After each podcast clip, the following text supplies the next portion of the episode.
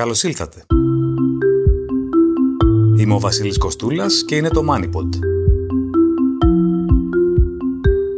Στα επόμενα λεπτά θα μπείτε στα βαθιά του ελληνικού τουρισμού. Θα ακούσετε επίσης ποιος ήταν ο Levi Strauss, τι είναι το hedge fund και ποια είναι η πρόταση μπροστά στην παγκόσμια στεγαστική κρίση.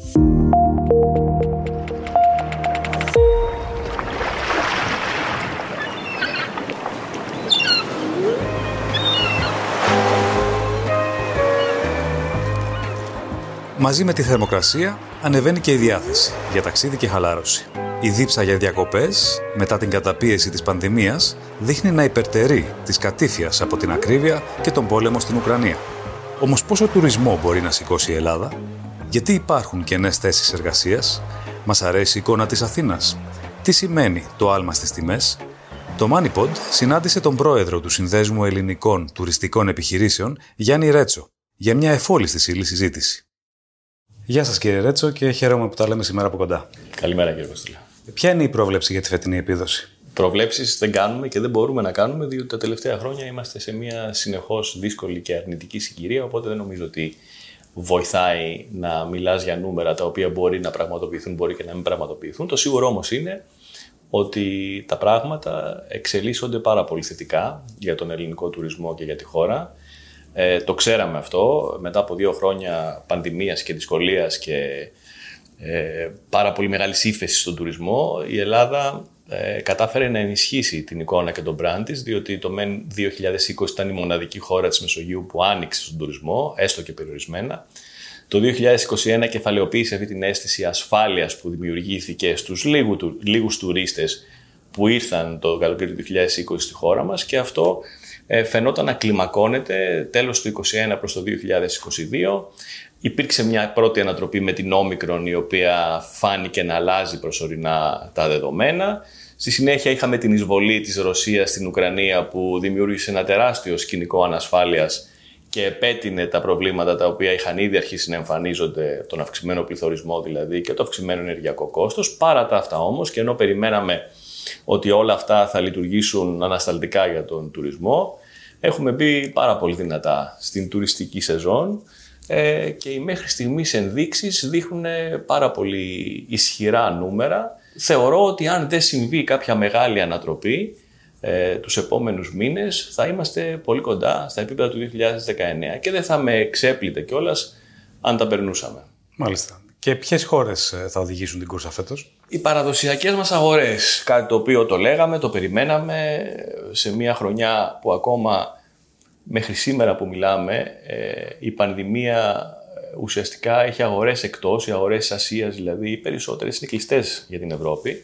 δεν υπάρχουν περιθώρια να μιλάμε για καινούργια ανοίγματα, άρα εστιάσαμε πολύ σωστά και εξακολουθούμε να εστιάζουμε στις παραδοσιακές μας αγορές. Όταν λέω παραδοσιακές αγορές, εννοώ τις αγορές τις ευρωπαϊκές, ε, Μεγάλη Βρετανία, Γερμανία, Γαλλία, ε, Σκανδιναβία, Κεντρική Ευρώπη, ε, τις αγορές, κάποιες σημαντικές αγορές από τη Μέση Ανατολή, όπως είναι η αγορά του Ισραήλ, πολύ σημαντική για την Ελλάδα, τα Βαλκάνια και βέβαια η μεγάλη έκπληξη του 2021, ε, η οποία προέκυψε από πάρα πολλούς πάρα πολύ σωστούς χειρισμούς και της κυβέρνησης και του ίδιου του Πρωθυπουργού, αλλά και σε εργασία με τον ιδιωτικό τομέα, της Αμερικανική αγοράς δηλαδή, η οποία εξελίσσεται ακόμα καλύτερα και φέτος. Η Ελλάδα το 2021 ήταν η μοναδική ευρωπαϊκή χώρα που άνοιξε ουσιαστικά για την Αμερική. Ε, προγραμματίστηκαν πολύ περισσότερες πτήσεις από άλλες χρονιές, μια και η Αθήνα λειτουργήσε σαν, τον, σαν το hub των, των αμερικανικών αεροπορικών εταιριών για την Ευρώπη και αυτό βλέπουμε να μεγαλώνει ακόμα περισσότερο φέτος. Έχουμε νέα καθημερινές πτήσεις αυτή τη στιγμή από έξι διαφορετικές αμερικανικές πόλεις. Ε, μάλιστα η Δέλτα από Νέα Υόρκη τέσσερις μέρες τη εβδομάδα έχει διπλές πτήσεις καθημερινά. Ε, κάτι το οποίο πιστεύουμε και έχει φανεί μέχρι τώρα θα φέρει πολλούς Αμερικανούς στην Ελλάδα.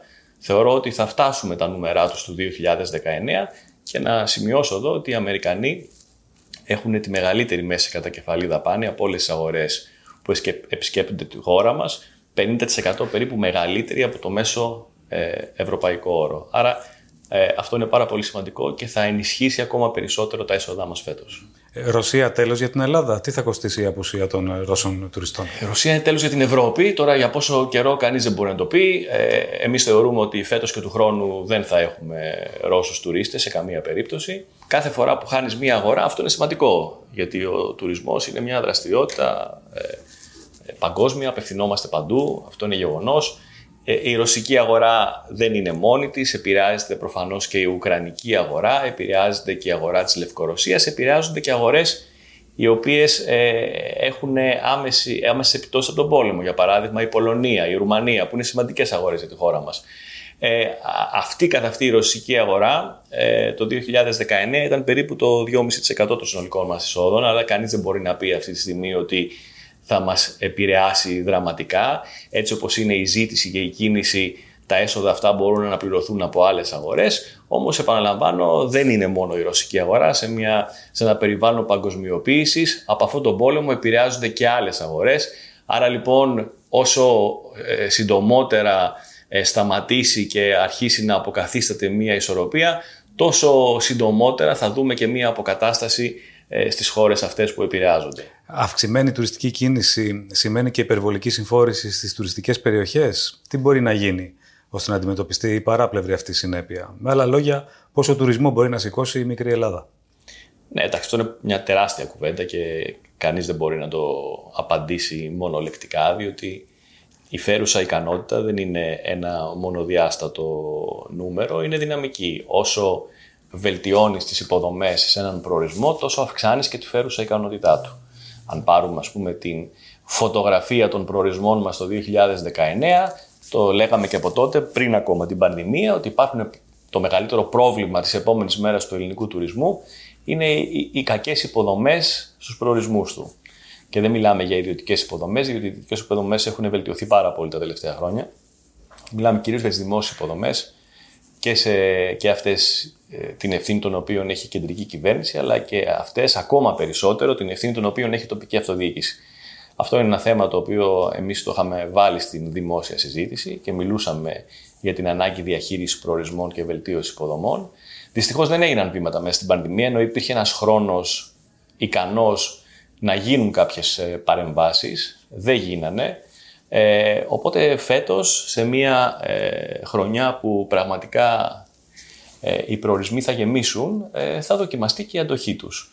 Αναφέρεστε, συγγνώμη, σας διακόπτω σε υποδομές όπως τα λιμάνια, για παράδειγμα. Δηλαδή, ε, και, σε, και σε άλλου τύπου υποδομές που έχουν να κάνουν με τα δίκτυα κοινής ωφέλειας, με την διαχείριση των απορριμμάτων. Σε όλα τα επίπεδα, δυστυχώς, είμαστε πάρα πολύ πίσω στην πλειοψηφία των προορισμών μας. Προφανώς και στα λιμάνια, στο οδικό δίκτυο των, ε, των νησιών μας. Ε, υπάρχουν τεράστια θέματα και προβλήματα. Εμείς τα αναδεικνύουμε και νομίζω ότι θα μας δοθεί ευκαιρία να μιλήσουμε παρακάτω και μέσα από το στρατηγικό σχέδιο που έχουμε εκπονήσει. Αλλά φέτος θα είναι μια πολύ ε, δύσκολη χρονιά και θα πρέπει να είναι πάρα πολύ προσεκτικοί και οι επιχειρηματίες του τουρισμού, διότι επειδή θα αντιμετωπίσουμε αυτά τα προβλήματα ε, των κακών υποδομών, της ε, υπηρεσίας η οποία σε πολλές περιπτώσεις δεν θα είναι αυτή που πρέπει λόγω έλλειψης εργαζομένων και άλλων προβλημάτων, αλλά και των τιμών που έχουν ανέβει ε, σε όλο το φάσμα των υπηρεσιών του τουρισμού, θα πρέπει να κάνουμε την παραπάνω προσπάθεια έτσι ώστε ο κόσμος να μείνει ικανοποιημένος, διότι όσο δύσκολο είναι να δημιουργήσεις τη φήμη ενός προορισμού, αλλά τόσο εύκολα την καταστρέφεις.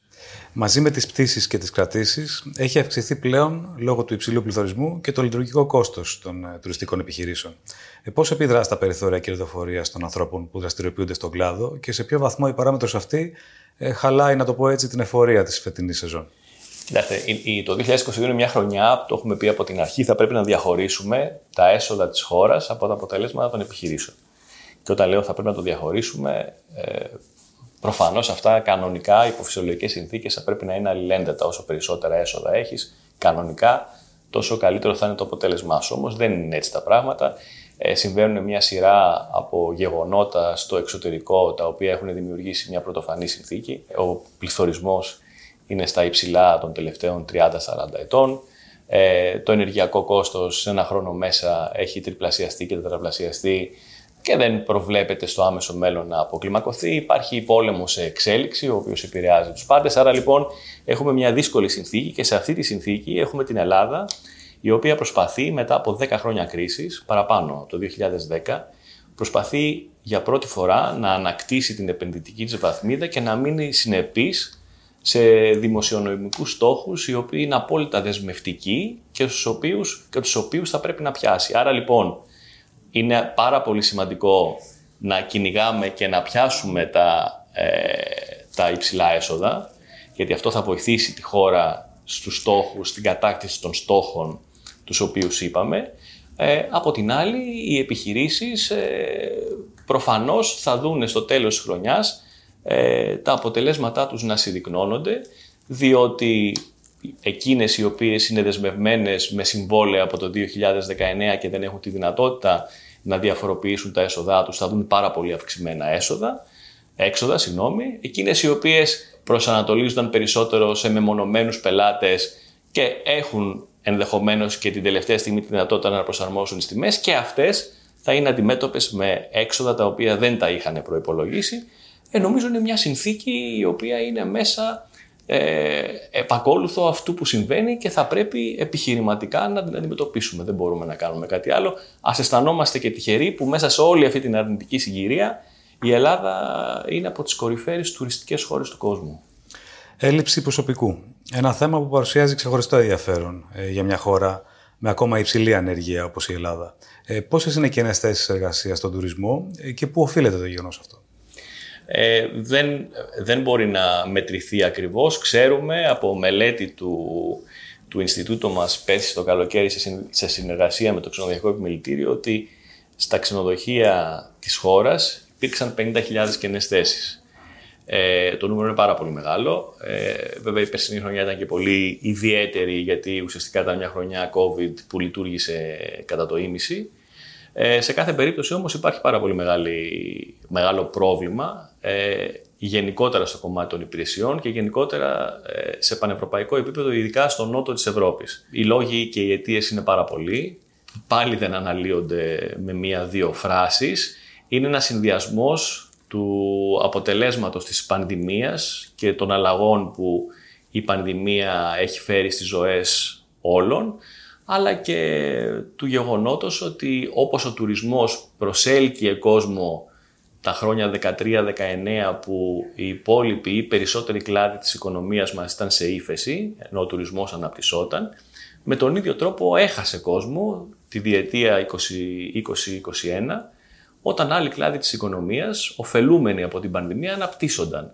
Άρα λοιπόν αυτή τη στιγμή είμαστε σε μια μεγάλη διακύμανση του, του εκρεμούς, δεν είναι σίγουρα αυτή η πραγματική εικόνα, όμως το θέμα ε, έλλειψη εργαζομένων είναι κάτι που είναι υπαρκτό, θα μας απασχολήσει για τα πολλά επόμενα χρόνια και δεν λύνεται με, με, με μία ή δύο κινήσεις, θέλει ολοκληρωμένες στρατηγικές και πολιτικές στο κομμάτι της εργασίας και από την κεντρική κυβέρνηση αλλά και από τον ιδιωτικό τομέα προκειμένου να αμβληθεί τα επόμενα χρόνια. Έχει έρθει η ώρα ίσως για υψηλότερους μισθούς στον ελληνικό τουρισμό, για παράδειγμα. Εγώ θα σας έλεγα ότι ο μισθός είναι το τελευταίο των προβλημάτων.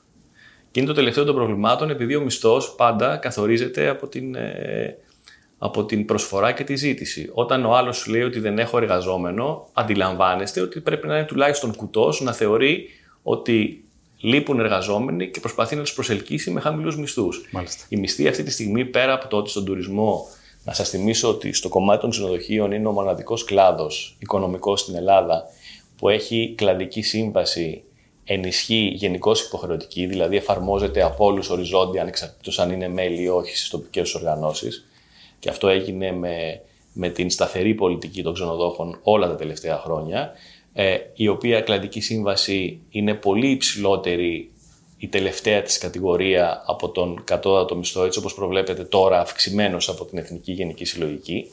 Πέρα από αυτό, ε, οι μισθοί που πληρώνονται ε, σε ειδικά στους παραθεριστικούς προορισμούς είναι πολύ πάνω από το προβλεπόμενο της κλαδικής. Άρα λοιπόν το θέμα δεν είναι ο μισθός. Το βασικό ζήτημα στον τουρισμό είναι η εποχικότητα είναι η εποχικότητα η οποία έχει πάρα πολλές συνέπειες. Οι συνέπειες της εποχικότητας είναι η εξαντλητική εργασία, ένα πολύ συγκεκριμένο κομμάτι της χρονιάς, τρεις με τέσσερις μήνες, η οποία εξαντλητική εργασία μπορεί να οδηγεί και σε κακές συνθήκες εργασίας. Και αντιλαμβάνεστε ότι ένας νέος άνθρωπος, όταν ξαφνικά βρεθεί σε ένα περιβάλλον που για τρεις ή τέσσερις μήνες πρέπει να δουλεύει κάθε μέρα ε, 8, 10 και 12 ώρες.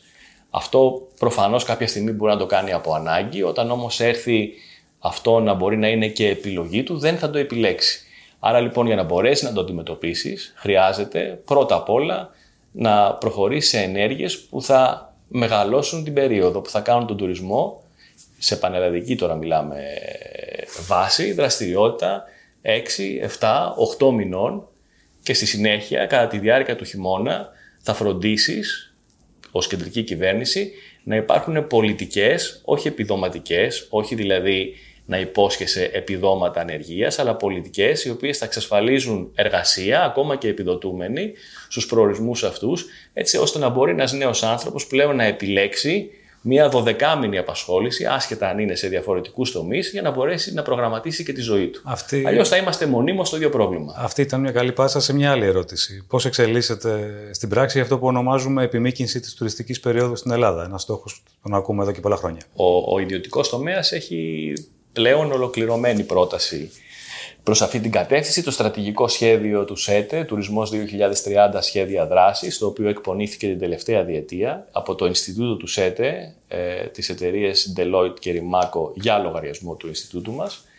Ουσιαστικά, ε, ανάμεσα στα άλλα, αφού ε, κάνει την πιο πλήρη καταγραφή που έχει γίνει ποτέ σε επίπεδο προορισμών ως προς τις υποδομές τους και όχι μόνο τουριστικές υποδομές, αλλά όλο το φάσμα των υποδομών, με προτάσεις βελτιώσεως των σημείων εκείνων που θα βοηθήσουν την αύξηση και την επιμήκυση τουριστικής δραστηριότητας. Αφού καταγράφει προϊόντα, αγορές, αγορές όριμες και αγορές οι οποίες ε, έχουν μεγάλη προοπτική ανάπτυξης. Περιγράφει τόπους, τρόπους προ, ε, ε, δια, εμπλουτισμού του προϊόντος και προώθησής του ουσιαστικά στο, στο, στις αγορές που μας ενδιαφέρουν. Είναι ένα, ένα πλήρες σχέδιο που αν κάποιος αποφάσιζε να το εφαρμόσει, τότε ένα από, τα, ε, από αυτά που θα πετύχαινε ήταν τη, τη διεύρυνση της ε, τουριστικής δραστηριότητας και χρονικά αλλά και χωρικά. Γιατί δεν είναι μόνο η χρονική επέκταση, δεν είναι μόνο δηλαδή να επεκτείνεις τη σεζόν για παράδειγμα στο Νότιο Αιγαίο που ήδη είναι αρκετά μεγάλη, αλλά και χωρικά. Αυτή τη στιγμή το 80% του τουριστικού εισοδήματος συγκεντρώνεται σε πέντε περιφέρειες χώρας. Οι υπόλοιπες 8 έχουν το, το, το υπόλοιπο 20. Άρα λοιπόν ο στόχος είναι και η χωρική επέκταση του τουριστικού εισοδήματος έως το 2030. Ε, οι στόχοι είναι ε, απόλυτα ρεαλιστικοί. Το ζητούμενο είναι πώς θα μπορέσεις να ανοίξεις το δημόσιο διάλογο και τη συζήτηση που θα οδηγήσει σε συνεργασίες και σε συνέργειες κεντρικής κυβέρνησης, τοπικής αυτοδιοίκησης και ιδιωτικού τομέα, προκειμένου τα σχέδια αυτά δράσης να εφαρμοστούν για να επιτευχθούν τα αποτελέσματα. Σε ποιες περιπτώσεις ο παραδοσιακός τουριστικός κλάδος θεωρεί αθέμητο τον ανταγωνισμό των καταλήμματων βραχυχρόνιας μίσθωσης ε, τύπου Airbnb, ένας χώρος ο οποίος ε, συνεπάρχει πλέον με τα ξενοδοχεία ως μέρος της νέας πραγματικότητας στην παγκόσμια τουριστική αγορά. Ε, ποιο είναι το πρόβλημα λοιπόν και ποιο είναι το αίτημα ε, από την πλευρά του ΣΕΤΕ; Η οικονομία του διαμοιρασμού έτσι όπως έχει εξελιχθεί αποτελεί κομμάτι του παγκόσμιου τουριστικού προϊόντος. Είναι ένα προϊόν είναι ένα προϊόν το οποίο όποιος προσπαθεί να το απορρίψει, να το αφορήσει, είναι εκτός σύγχρονης πραγματικότητας. Μου θυμίζει λίγο την κουβέντα που γινόταν πριν από λίγα χρόνια για το All Inclusive, ε, με αφορισμούς και ε, από πολιτικούς κυρίως που λέγανε ότι θα το απαγορεύσουμε σαν προϊόν, μην καταλαβαίνοντας ότι σε μια παγκόσμια αγορά που υπάρχει πελατεία που το ζητάει, αν δεν το βρεις εσένα, θα το βρεις στο γείτονά σου. Άρα λοιπόν, ε, καμία συζήτηση δεν γίνεται και δεν έγινε ποτέ από το ΣΕΤΕ για απαγορεύσεις και περιορισμούς. Εκείνο όμως που πιστεύουμε, εμείς πιστεύουμε στον ελεύθερο ε, και υγιή ανταγωνισμό. Και για να γίνει αυτό θα πρέπει να υπάρχουν κανόνες, όπως είναι οριοθετημένο το, το προϊόν έτσι όπως παρέχεται ας πούμε, από τα ξενοδοχεία ή τα ενοικιαζόμενα δωμάτια, με τον ίδιο τρόπο πρέπει να είναι οριοθετημένο και ξεκάθαρο το προϊόν που παρέχεται από, το, από την οικονομία του διαμοιρασμού. Και αυτό δεν γίνεται μόνο για τον υγιή ανταγωνισμό και τις επιχειρήσεις μεταξύ τους, γίνεται και για τον ίδιο τον καταναλωτή, ο οποίος πρέπει να ξέρει ξεκάθαρα τι πληρώνει, τι αγοράζει, αλλά και για το κράτος το οποίο θα πρέπει να εισπράττει ε, τα έσοδα εκείνα που θα πρέπει να εισπράξει από την κάθε δραστηριότητα. Εκείνο λοιπόν που διαχρονικά δεν έγινε στην Ελλάδα και δεν γινότανε, είναι η θεσμοθέτηση του συγκεκριμένου προϊόντος με τον τρόπο που έχει γίνει και αλλού στον κόσμο. Τελικά προχώρησε μια διαδικασία με πάρα πολύ πίεση από τον ιδιωτικό τομέα, με νομοθέτηση, αν θυμάμαι καλά, το 2017 ή το 2018. Όμως, η συγκεκριμένο, το συγκεκριμένο πλέγμα διατάξεων, το οποίο υπάρχει, ε, στη συντριπτική του, συντριπτική του πλειοψηφία δεν έχουν προχωρήσει η εφαρμοστική εκείνη νόμη για να μπορέσει να, να εφαρμοστεί. Τι έχει γίνει λοιπόν σήμερα; Σήμερα έχουμε περάσει, το πρόβλημα δηλαδή δεν είναι το μεμονωμένο διαμέρισμα, ο ιδιοκτήτης ο οποίος έχει και ένα διαμέρισμα το οποίο το μισθώνει ως βραχυχρόνια μίσθωση, το οποίο αν θέλετε έχει και μια ε, κοινωνική προέκταση, είναι ένα έξτρα εισόδημα για έναν υπερφορολογημένο Έλληνα τα τελευταία 10 χρόνια, το οποίο κατανοούμε απόλυτα, είναι ότι αυτό το, το γκρίζο πλαίσιο που υπάρχει στη συγκεκριμένη δραστηριότητα έχει οδηγήσει πολύ μεγάλες εταιρείες και από το εξωτερικό να έρχονται αυτή τη στιγμή στην Ελλάδα, να αγοράζουν ολόκληρα κτίρια, να τα μετατρέπουν σε ουσιαστικά διαμερίσματα βραχυχρόνιας μίσθωσης, να φέρνουν και ξένες αλυσίδες που βάζουν το όνομά τους πάνω σε αυτό, να παρέχουν κανονικά υπηρεσίες με υποδοχή, με εστιατόρια, με, με γυμναστήρια, με αίθουσες σκέψεων κτλ. Και να βγάζουν και δελτία τύπου που να λένε ότι η επένδυση αυτή στοχεύει στην ενίσχυση του θεσμού της βραχυχρόνιας μίσθωσης. Αυτό είναι μια πάρα πολύ μεγάλη κοροϊδία και προς τους υπόλοιπους επαγγελματίες, οι οποίοι ε, δραστηριοποιούνται μέσα από πολύ αυστηρές διατάξεις, αλλά νομίζω ότι είναι και, ένα, και μια, αν θέλετε, καραμπινάτη περίπτωση φοροδιαφυγής και εισφοροδιαφυγής. Εμείς αυτό έχουμε θέσει προς την κυβέρνηση και ουσιαστικά εκείνο που έχουμε ζητήσει είναι την εφαρμογή των διατάξεων οι οποίες υπάρχουν με την απαραίτητη έκδοση των εφαρμοστικών εκείνων διατάξεων και βέβαια τον εξαντλητικό έλεγχο ο οποίος θα επιβάλλει και τα ανάλογα πρόστιμα στις περιπτώσεις που καταστρατηγεί την νομοθεσία. Αυτό είναι και τίποτε άλλο. Κατά τα άλλα, είναι και αυτό ένα προϊόν το οποίο πρέπει να προσφέρουμε ως χώρα από τη στιγμή που έχει ζήτηση από το εξωτερικό. Σαφές. Είναι value for money ο τουρισμός στην Ελλάδα; Μέχρι κάποιο σημείο οι τιμές μας θεωρούνταν ανταγωνιστικές ε, συγκριτικά με άλλους δημοφιλείς προορισμούς στον κόσμο. Ή αυτό έχει αλλάξει πλέον με όθηση και από το άλμα του πληθωρισμού. Σαφέστατα και ήταν και αυτό μάλιστα οδήγησε ειδικά τα χρόνια 13-16 που ήταν σε πάρα πολύ μεγάλο δημοσιονομικό πρόβλημα η χώρα μας. Ε, οι, οι φτηνές τιμές προσέλκυσαν πάρα πολύ κόσμο, ο οποίος πήρε πάρα πολύ καλό προϊόν, πολύ καλύτερο από αυτό που είχε πληρώσει και ε, βοήθησε αυτή την, ε, την, την, τουριστική έκρηξη μέχρι το, μέχρι το ουσιαστικά το σημείο που εμφανίστηκε η πανδημία. Ε, η μεγάλη πρόκληση για φέτος, και το ξαναλέω, είναι αυτό. Να παραμείνει ε, αυτή η ισορροπία μεταξύ παρεχόμενης υπηρεσίας και τιμής. Είναι πολύ δύσκολο φέτος, το λέω γιατί θέλω να, να μιλάω και προκαταβολικά και να κάνω και την αυτοκριτική προκαταβολικά και όχι μετά ε, εκ του αποτελέσματος. Οι τιμές λοιπόν φέτος έχουν ανεβεί πάρα πολύ και κατά την άποψή μου καλώς έχουν ανεβεί οι τιμές, διότι όταν, κάποιο, όταν τιμολογεί ένα προϊόν και βλέπεις ότι κάποιος θέλει να το αγοράσει, αγοράσεις, σημαίνει ότι αυτός το έχει ψάξει και έχει δει ότι αυτό το προϊόν αξίζει να το αγοράσει αυτά τα λεφτά. Άρα λοιπόν, όσο καταφέρνει η Ελλάδα και ακριβένει το προϊόν της και διατηρεί παράλληλα τη ζήτηση για αυτό το προϊόν, αυτό είναι πάρα πολύ σημαντικό. Αλλά επειδή ξέρουμε ποια είναι τα προβλήματα και τα προβλήματα τα αναλύσαμε πριν. Ένα έχει να κάνει με την έλλειψη εργαζομένων που σε πολλές περιπτώσεις θα υποβαθμίσουν την υπηρεσία, οπότε χρειάζεται έξτρα προσπάθεια εκεί για να την κρατήσει στο επίπεδο που πρέπει να είναι, αλλά και οι υποδομές που δεν ξέρουμε σε ποιο σημείο και σε ποιο βαθμό θα σκάσουν. Είναι βέβαιο όμως ότι θα έχουμε προβλήματα. Το είδαμε και πέρσι. Πέρσι είχαμε προβλήματα στις υποδομές λειτουργώντας από τα μέσα Ιουλίου μέχρι τα τέλη Σεπτεμβρίου.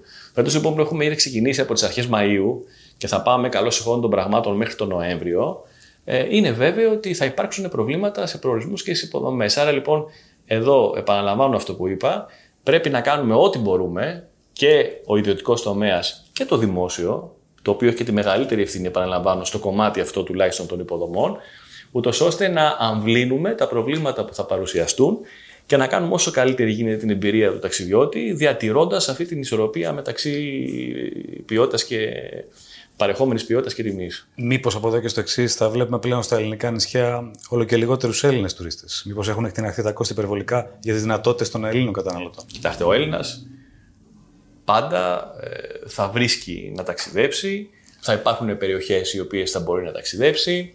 Ε, θα υπάρχουν χρονικές περίοδοι που θα μπορεί να ταξιδέψει. Τώρα, αν με ρωτάτε αν πρέπει ο Έλληνας να ταξιδέψει οπωσδήποτε τον Αύγουστο και οπωσδήποτε στη Μύκονο ή στη Σαντορίνη, θα σας απαντήσω ότι αυτό δεν γίνεται πουθενά στον κόσμο.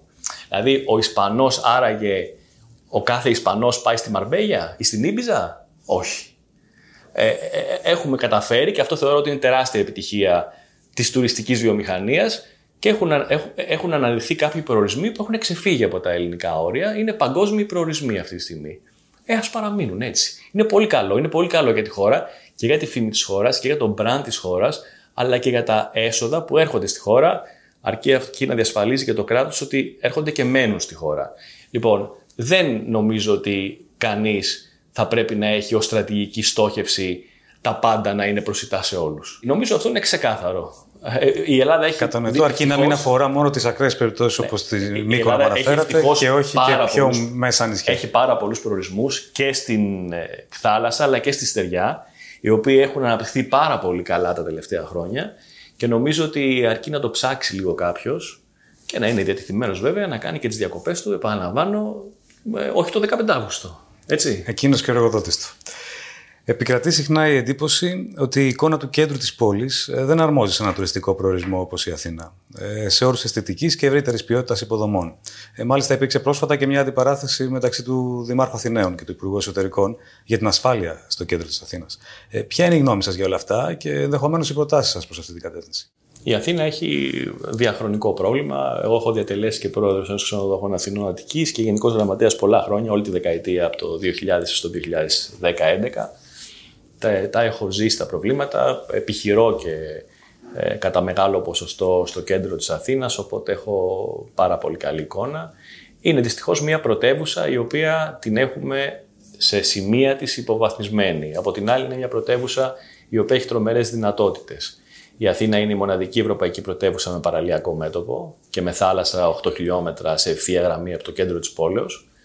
Ε, από την άλλη έχει αυτή τη στιγμή μια τρομερή προοπτική που δημιουργείται με το τεράστιο επενδυτικό σχέδιο του ελληνικού, ε, το οποίο φαίνεται ότι θα αλλάξει την εικόνα της πόλης και της ευρύτερης περιοχής τα επόμενα χρόνια. Άρα πραγματικά είναι, είναι κρίμα ε, να εμφανίζεται αυτό το φαινόμενο της ανομίας, της παραβατικότητας και της κακής εικόνας σε συγκεκριμένες περιοχές. Ε, επαναλαμβάνω, το έχω ζήσει πάρα πολλά χρόνια και έχω, αν θέλετε, λίγο αποκρισταλώσει και την άποψή μου. Ε, το πρόβλημα έτσι όπως έχει διαμορφωθεί δύσκολα λύνεται με μια-δυο ενέργειες, όμως υπάρχουν πράγματα που μπορεί να κάνει κανείς ώστε να μπορέσει να το αμβλύνει. Ο ιδιωτικός τομέας, νομίζω, σε αυτή την κατεύθυνση έχει κινηθεί αρκετά αποτελεσματικά. Δηλαδή, έχουν γίνει επενδύσεις αυτή τη στιγμή στα προβληματικά σημεία της Αθήνας και με μεγάλο ρίσκο, οι περισσότερες βέβαια από το εξωτερικό, οι οποίες είναι προς την κατεύθυνση να αλλάξουν την εικόνα της πόλης στις περιοχές αυτές, όμως εκεί χρειάζεται και η βούληση και της κεντρικής κυβέρνησης και του Δήμου βέβαια, ε, ούτως ώστε να περιοριστούν αυτά τα φαινόμενα της ανομίας. Γιατί η χώρα μας ουσιαστικά, αν θέλετε, έχει το πρόβλημα της μετανάστευσης εδώ και πάρα πολλά χρόνια. Και αυτό είναι ένα θέμα το οποίο δεν μπορείς να το λύσεις ούτε από τη μια μέρα στην άλλη. Μπορείς αυτούς τους ανθρώπους που πρέπει με σοβαρές πολιτικές να δεις τι θα, τι θα γίνουν και πώς θα ζήσουν, δεν μπορείς από τη μία στιγμή στην άλλη να τους εξαφανίσεις από το ένα μέρος και να τους εμφανίσει κάπου αλλού. Όμως προβλήματα όπως είναι η παραβατικότητα, το κοινό έγκλημα, ε, η κλεψιά, η καθαριότητα, αυτά είναι προβλήματα τα οποία αντιμετωπίζονται. Θεωρώ ότι αντιμετωπίζονται εύκολα. Ε, απλά θέλει αποφασιστικότητα και μια διαχρονικότητα. Γιατί στην Αθήνα παρατηρούμε και αυτό το φαινόμενο να αλλάζει ο τρόπος αντιμετώπισης αυτών των προβλημάτων από τη μία δημαρχία στην άλλη. Ας μείνουμε στο ότι η πόλη έχει τεράστια προοπτική, έχει τεράστιες δυνατότητες και νομίζω αξίζει όλοι να βοηθήσουμε στην ε, παραπάνω ανάπτυξη της Αθήνας. Ποιες είναι οι νέες τάσεις στον τουρισμό, πώς φαντάζεστε την επόμενη μέρα στην αγορά; Ε, οι τάσεις έχουν ήδη διαμορφώνονταν πριν από την πανδημία. Η πανδημία έχει λειτουργήσει ως ε, επιταχυντής σε αυτή την ιστορία. Ο τουρισμός είναι πλέον, ε, θα είναι πάρα πολύ ψηφιοποιημένος. Ε, η εμπειρία του πελάτη πρέπει να είναι digital από το σημείο που προσπαθεί να βρει που θα κάνει τις διακοπές του μέχρι και το σημείο που θα επισκεφθεί τον προορισμό και θα ολοκληρώσει την, ε, τις, το ταξίδι του και θα γυρίσει πίσω στην χώρα του. Ε, σε αυτό πρέπει να δουλέψουμε πάρα πολύ. Έχουν γίνει τεράστια βήματα τα τελευταία χρόνια και ειδικά μέσα στην πανδημία, αλλά πρέπει να ακολουθήσει, εδώ είναι ίσως από τις λίγες περιπτώσεις που το κράτος, η κεντρική κυβέρνηση έχει κινηθεί πολύ πιο γρήγορα από τον ιδιωτικό τομέα. Πρέπει λοιπόν και ο ιδιωτικός τομέας να, να ακολουθήσει και να ανταποκριθεί. Από εκεί και πέρα ο τουρισμός σήμερα και την επόμενη μέρα θα είναι εμπειρία. Αυτό πρέπει να το κατανοήσουμε. Τι σημαίνει εμπειρία; Σημαίνει ότι κάποιος δεν επιλέγει να έρθει στην Αθήνα γιατί η Αθήνα ήταν η αρχική του επιλογή, ούτε επιλέγει να έρθει στην Ελλάδα γιατί η Ελλάδα έχει ένα ισχυρό μπραντ ήλιος και θάλασσα, διότι δεν τον ενδιαφέρει πλέον να ξαπλώσει απλά σε μία ξαπλώστρα, να λιάζεται και να κάνει μπάνιο. Θέλει ένα ολοκληρωμένο, εμπλουτισμένο προϊόν. Αυτός λέει ότι θα έρχεται διακοπές για τον ήλιο και τη θάλασσα. Θέλει να φάει καλά, θέλει να δει το, το πολιτιστικό πλούτο της, ε, της χώρας, θέλει να περπατήσει, θέλει να περιηγηθεί, θέλει να κάνει και άλλα πράγματα. Και αυτός που θα επιλέξει να έρθει στην πόλη, η επιλογή του θα είναι ανάμεσα σε διάφορες πόλεις. Δεν θα επιλέξει Αθήνα επειδή η Αθήνα έχει την Ακρόπολη. Θα επιλέξει Αθήνα επειδή η Αθήνα θα μπορέσει να του παράσχει μια ολοκληρωμένη εμπειρία. Άρα λοιπόν είναι τεράστια η πρόκληση και για τον επιχειρηματία να εμπλουτίσει το προϊόν του. Ένα ωραίο ξενοδοχείο πρέπει να καταφέρει να έχει και άλλα πράγματα να προσφέρει, πράγματα από την πόλη στην οποία δραστηριοποιείται, αλλά βέβαια πρέπει να προβληματίσει και την, το κράτος, το ΝΕΟΤ, στον τρόπο πλέον που παρουσιάζει τη χώρα, στον τρόπο που προβάλλει τη χώρα, στο πώς δηλαδή θα μπορέσει να προβάλλεις αυτές τις εμπλουτισμένες εμπειρίες για να μπορέσεις να προσελκύσεις και τον κόσμο που μπορείς να προσελκύσεις. Κύριε Ρέτσο, ευχαριστώ πολύ. Να είστε καλά.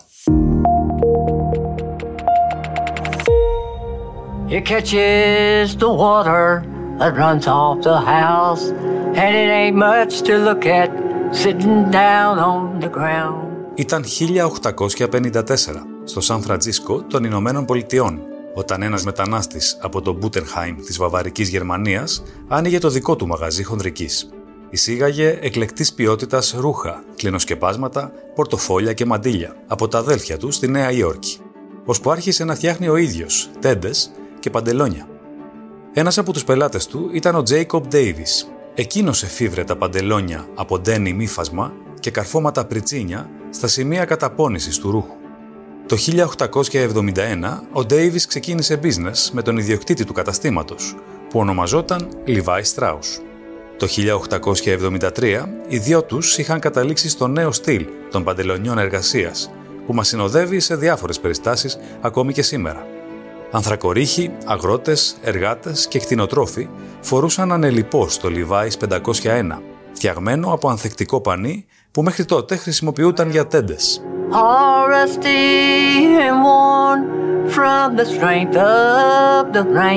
Το 1886, προκειμένου να διασφαλίσει ότι τα δικά του προϊόντα δεν θα μπερδεύονταν με άλλα κατώτερης ποιότητας, ο Στράους καθιερώνει μια δερμάτινη ετικέτα γνησιότητας στην πίσω πλευρά του παντελονιού. Ο Λιβάη Στράους πέθανε το 1902, όμως τα παντελόνια του συνέχισαν ακάθεκτα στον χρόνο. Στα western του 30 τα φορούσαν όλοι οι cowboy stars. Το 1934 ήρθαν τα πρώτα γυναικεία Levi's. Τη δεκαετία του 50 τα Levi's προς στιγμή απαγορεύτηκαν στα σχολεία, καθώς υπηρετούσαν το στυλ της νεανικής παραβατικότητας. Το 1960 η Levi's υιοθέτησε επίσημα την ονομασία Jean, όρος αργό που χρησιμοποιούσαν οι έφηβοι. Σήμερα η εταιρεία αποτιμάται με 5 δισεκατομμύρια δολάρια και ελέγχεται από την οικογένεια Haas, τους απογόνους του βαβαρού μετανάστη στην Αμερική, Levi Strauss.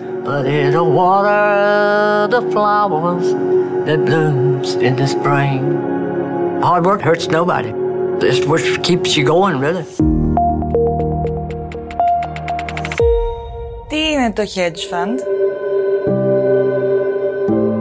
Εναλλακτικό επενδυτικό κεφάλαιο υψηλού ρίσκου.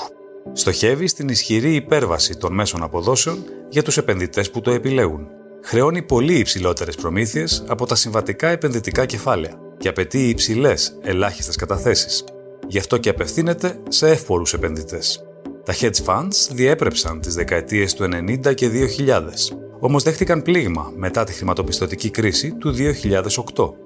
Τα τελευταία πέντε χρόνια ο αριθμός τους αυξήθηκε κατά 2,5%. Η αρχική τους έννοια ήταν η αντιστάθμιση κινδύνου, εξού και το hedge στο fund. Ο διαχειριστής ενός τέτοιου κεφαλαίου, που θα εστίαζε σε έναν κυκλικό τομέα της οικονομίας, για παράδειγμα τα ταξίδια, θα επένδυε ένα μέρος του κεφαλαίου και σε κάποιον μη κυκλικό τομέα, όπως τα τρόφιμα. Με αυτόν τον τρόπο θα αντιστάθμιζε τις απώλειες της μίας πλευράς από την άλλη. Όμως στους σύγχρονους καιρούς τα hedge funds λίγο έχουν να κάνουν με αυτό για τα οποία έγιναν γνωστά. Υιοθετούν ρηψοκίνδυνες στρατηγικές και αρέσκονται στη μόχλευση, δηλαδή χρησιμοποιούν δανεικά χρήματα για να αγοράσουν ακόμη μεγαλύτερες ποσότητες ενός περιουσιακού στοιχείου, με την προσδοκία να πολλαπλασιάσουν τις πιθανές αποδόσεις τους. Από τη φύση τους επιλέγουν μια μεγάλη γκάμα επενδυτικών προϊόντων, συχνά αμφιλεγόμενων. Ορισμένα από αυτά ούτε που θα τα άγγιζαν οι πιο συντηρητικοί επενδυτές.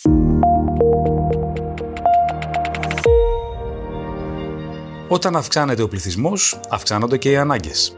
Πολλές χώρες σήμερα είναι αντιμέτωπες με μια στεγαστική κρίση. Στις Ηνωμένες Πολιτείες υπολογίζεται ότι υπάρχει έλλειψη 4 εκατομμυρίων κατοικιών, σύνηθες διεθνές φαινόμενο των τελευταίων ετών. Οι τιμές των σπιτιών αυξάνονται πιο γρήγορα από ό,τι οι μισθοί και τα εισοδήματα. Γι' αυτόν τον λόγο, ορισμένοι policy makers εμπνεύστηκαν και προτείνουν έναν φόρο αξίας της γης. Δηλαδή ένα φόρο που θα επιβάλλεται όχι στο ακίνητο, αλλά στο οικόπεδο.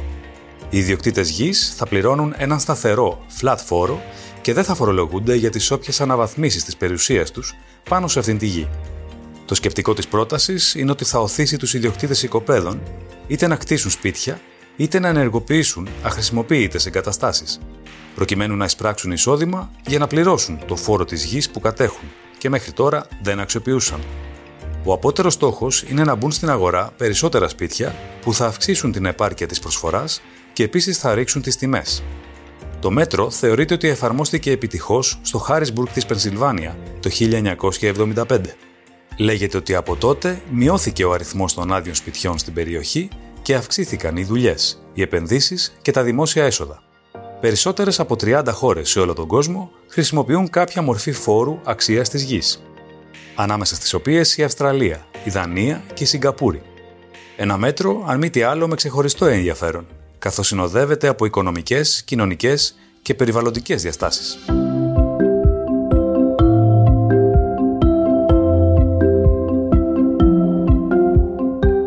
Αυτό ήταν το MoneyPod. Ξανά μαζί σας την επόμενη Τετάρτη. Μέχρι τότε μπορείτε να μας ακολουθήσετε στο Spotify, τα Apple Podcasts ή τα Google Podcasts. Γεια και χαρά!